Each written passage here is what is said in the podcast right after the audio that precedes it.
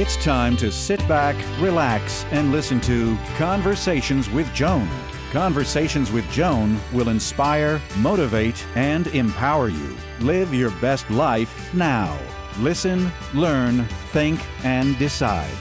And now, here's your host, Joan Herman. Welcome to Change Your Attitude, Change Your Life's Conversations with Joan. I'm Joan Herman. Thanks for tuning in.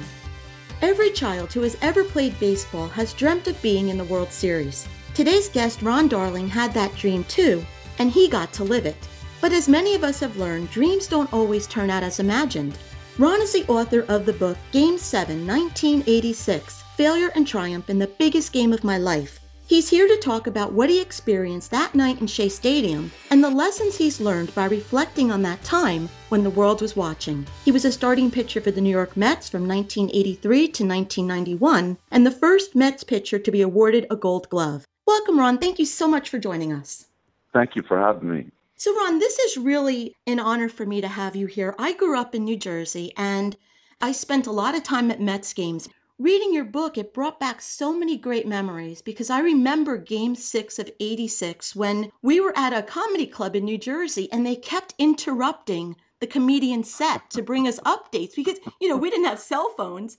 And I had forgotten about that until I read this book. So while your book focuses on an event that took place in the game of baseball, there are so many life lessons that can be applied to just about anything a person is experiencing. So, for our listeners who may not be big baseball fans or may even be too young to remember what happened 30 years ago, let's set the stage. You're a starting pitcher for the New York Mets, and you're in the World Series playing the Boston Red Sox. In game six, when it looked like the Mets were going to lose and it was going to be over, they had this amazing comeback, which would bring a game seven, and you're scheduled to start in that game. So take it from there. What were you thinking going into game seven? Well, what was interesting, and, and as you said, I, I feel bad for the comic now who interrupted in the set, but uh, um, uh, you know, most people believe the World Series ended after Game Six, after the ball went through Buckner's legs, mm-hmm. but there was another night to play, and uh, the interesting part about it is that the initial game, which was supposed to be the next night on Sunday, was rained out, and so there were two days of 48 hours between that time and the time I had the pitch what was interesting about when they won the World Series, there was no one uh, happier running on that field and jumping on top of each other. Uh, the parade the next day, no one had more fun than I did during that day. But two days later, because of my start in game seven, which wasn't great, I kind of hit a wall in my apartment. And I think that for a lot of athletes or a lot of people, they love when they envision themselves in the most opportune time. And for a pitcher, it's pitching game seven. And uh, I didn't come through. And it was really, honestly, the first time in my entire life as, a, as an athlete that I didn't come through. And I, I was trying to figure out why was that? How did that happen? Why why didn't I come through? And I, I think there were two things that I got from writing the book, and it was a very cathartic experience was one a little bit of, uh, and this was on me, uh, a paralysis by analysis. Sometimes we can make things that are very simple much more complicated than they are, and I certainly did that. Mm-hmm. And then the Boston Red Sox who were a good ball club. Decided that uh, uh, this young right-hander who's going to start three times in 11 days against them was not going to have a successful game seven. Well, and you know, and as you said, you've had 30 years to reflect on that evening and you have gained valuable insight. And one of the things that you write about in the book is fear. And, and it's this fear that you didn't belong there. And this is something that so many of us experience this fear that we're going to be, you know, quote unquote, found out.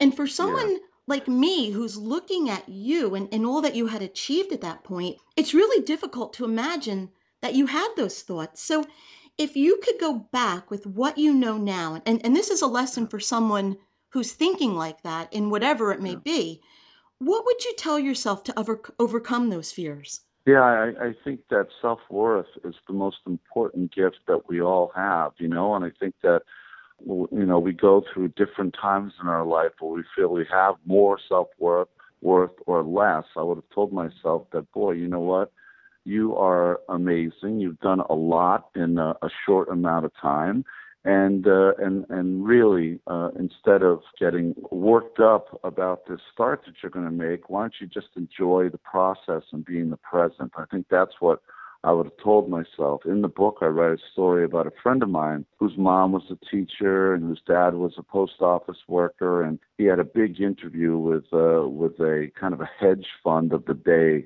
kind of big star. And after they were done the interview, he thought he got the job. He thought the interview went great and a couple of weeks later, he found out he didn't get it, called this uh, uh, maverick of a man and just asked, you know, is there anything I could have done better in the interview? I thought I did pretty well. He goes, no, your interview uh, was great. You just, uh, you know, you're the uh, um, the kid of uh, blue collar people. This is uh, white collar dreams, not blue collar dreams. And I always thought that that what, what a, one a mean thing to say. Um, but secondly, I think that's what happens when you grow up uh, in the kind of environment I grew up in, which was uh, very uh, you know lower middle class, and and uh, sometimes when you get the huge events, sometimes you uh, think about, boy, do I belong here? How the heck did I get here? I, I would have told myself uh, that, boy, you've accomplished a lot, and you should really enjoy this experience because you deserve it. And you know, I, I wanted to talk about that blue collar dream concept because I found that fascinating. And, you know, you wrote that you were good enough to dream, you were good enough to be recruited, you were good enough to play pro ball, to get into the series, but that's where it ended. And what do you think it, it actually is that happens? And, and when I was thinking about this and I was trying to understand it, I thought about my boys you know, we're we're basically middle class and, and I put them in a preparatory Catholic high school. And the kids that they went to school with were, you know, they were in line to be CEOs and judges and, yeah. and so forth. And for my kids to achieve that, there would be a story attached to it. Where with these other kids, it's just expected of them and they know that. And do you think that that's what it is? Am I clear on that? I think you're very clear. I think uh, for some it's a rite of passage. For others, it's it's so daunting. I mean, from my childhood, but neither of my parents graduated from high school. So when I got into Yale, and I'm I'm the same. I went to uh, all boys college preparatory school. Um, I was expected to excel in schools. I, I was expected to, to be the first one in my family to go to college. And and when I got there, I just kind of realized how different I was than for a lot of kids who who uh, going to Yale was uh, a rite of passage. It was uh, a, a normal turn of events.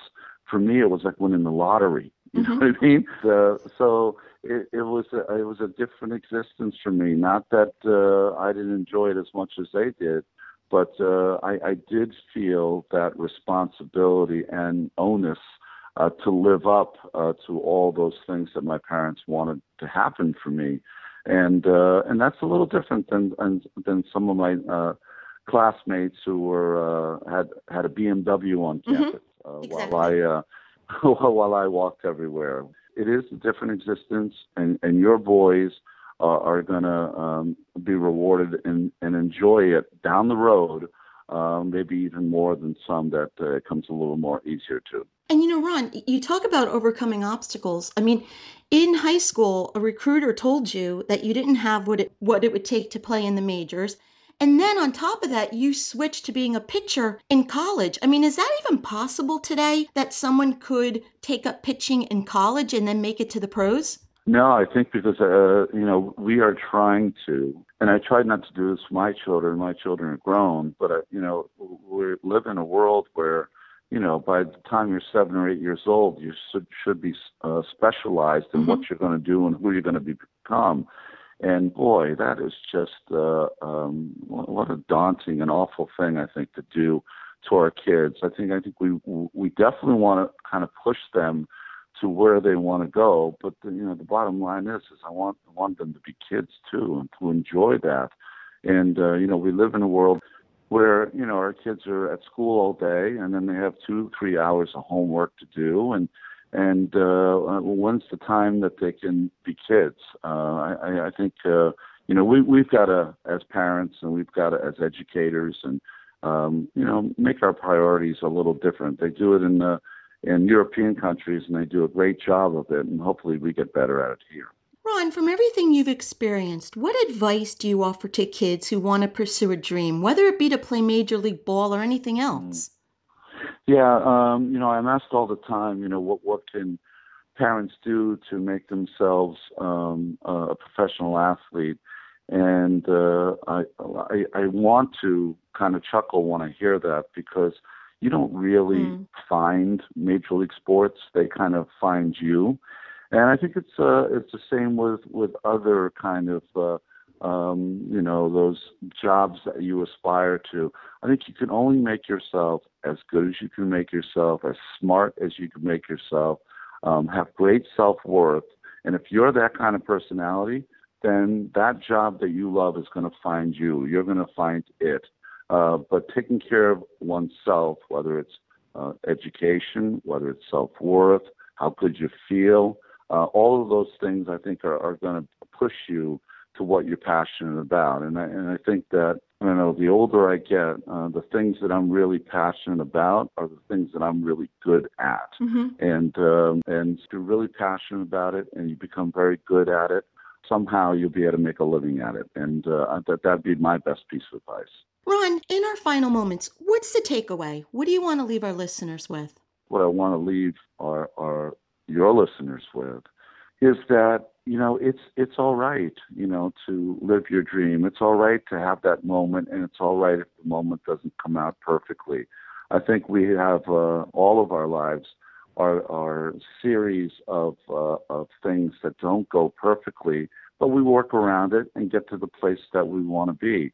Um, I, I, I just think that we put so much pressure on ourselves uh, to live a perfect life uh, when there is no perfect life. There's just a life.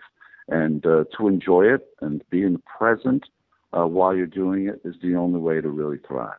Whether you're a baseball fan or just want to learn a lesson or two about life, check out a copy of Game 7 1986 by Ron Darling. Ron, thank you so much for being here. I, I have to tell you, this is the second time my sons have paid attention. The first time was Jim Abbott, and now you. So thank well, you. well, thank you, thank you uh, so much for having me. Your show is, is fantastic. It's uplifting, and it's uh, exactly what uh, uh what uh, we all need right now. This is Conversations with Joan. Until next time, thanks for tuning in.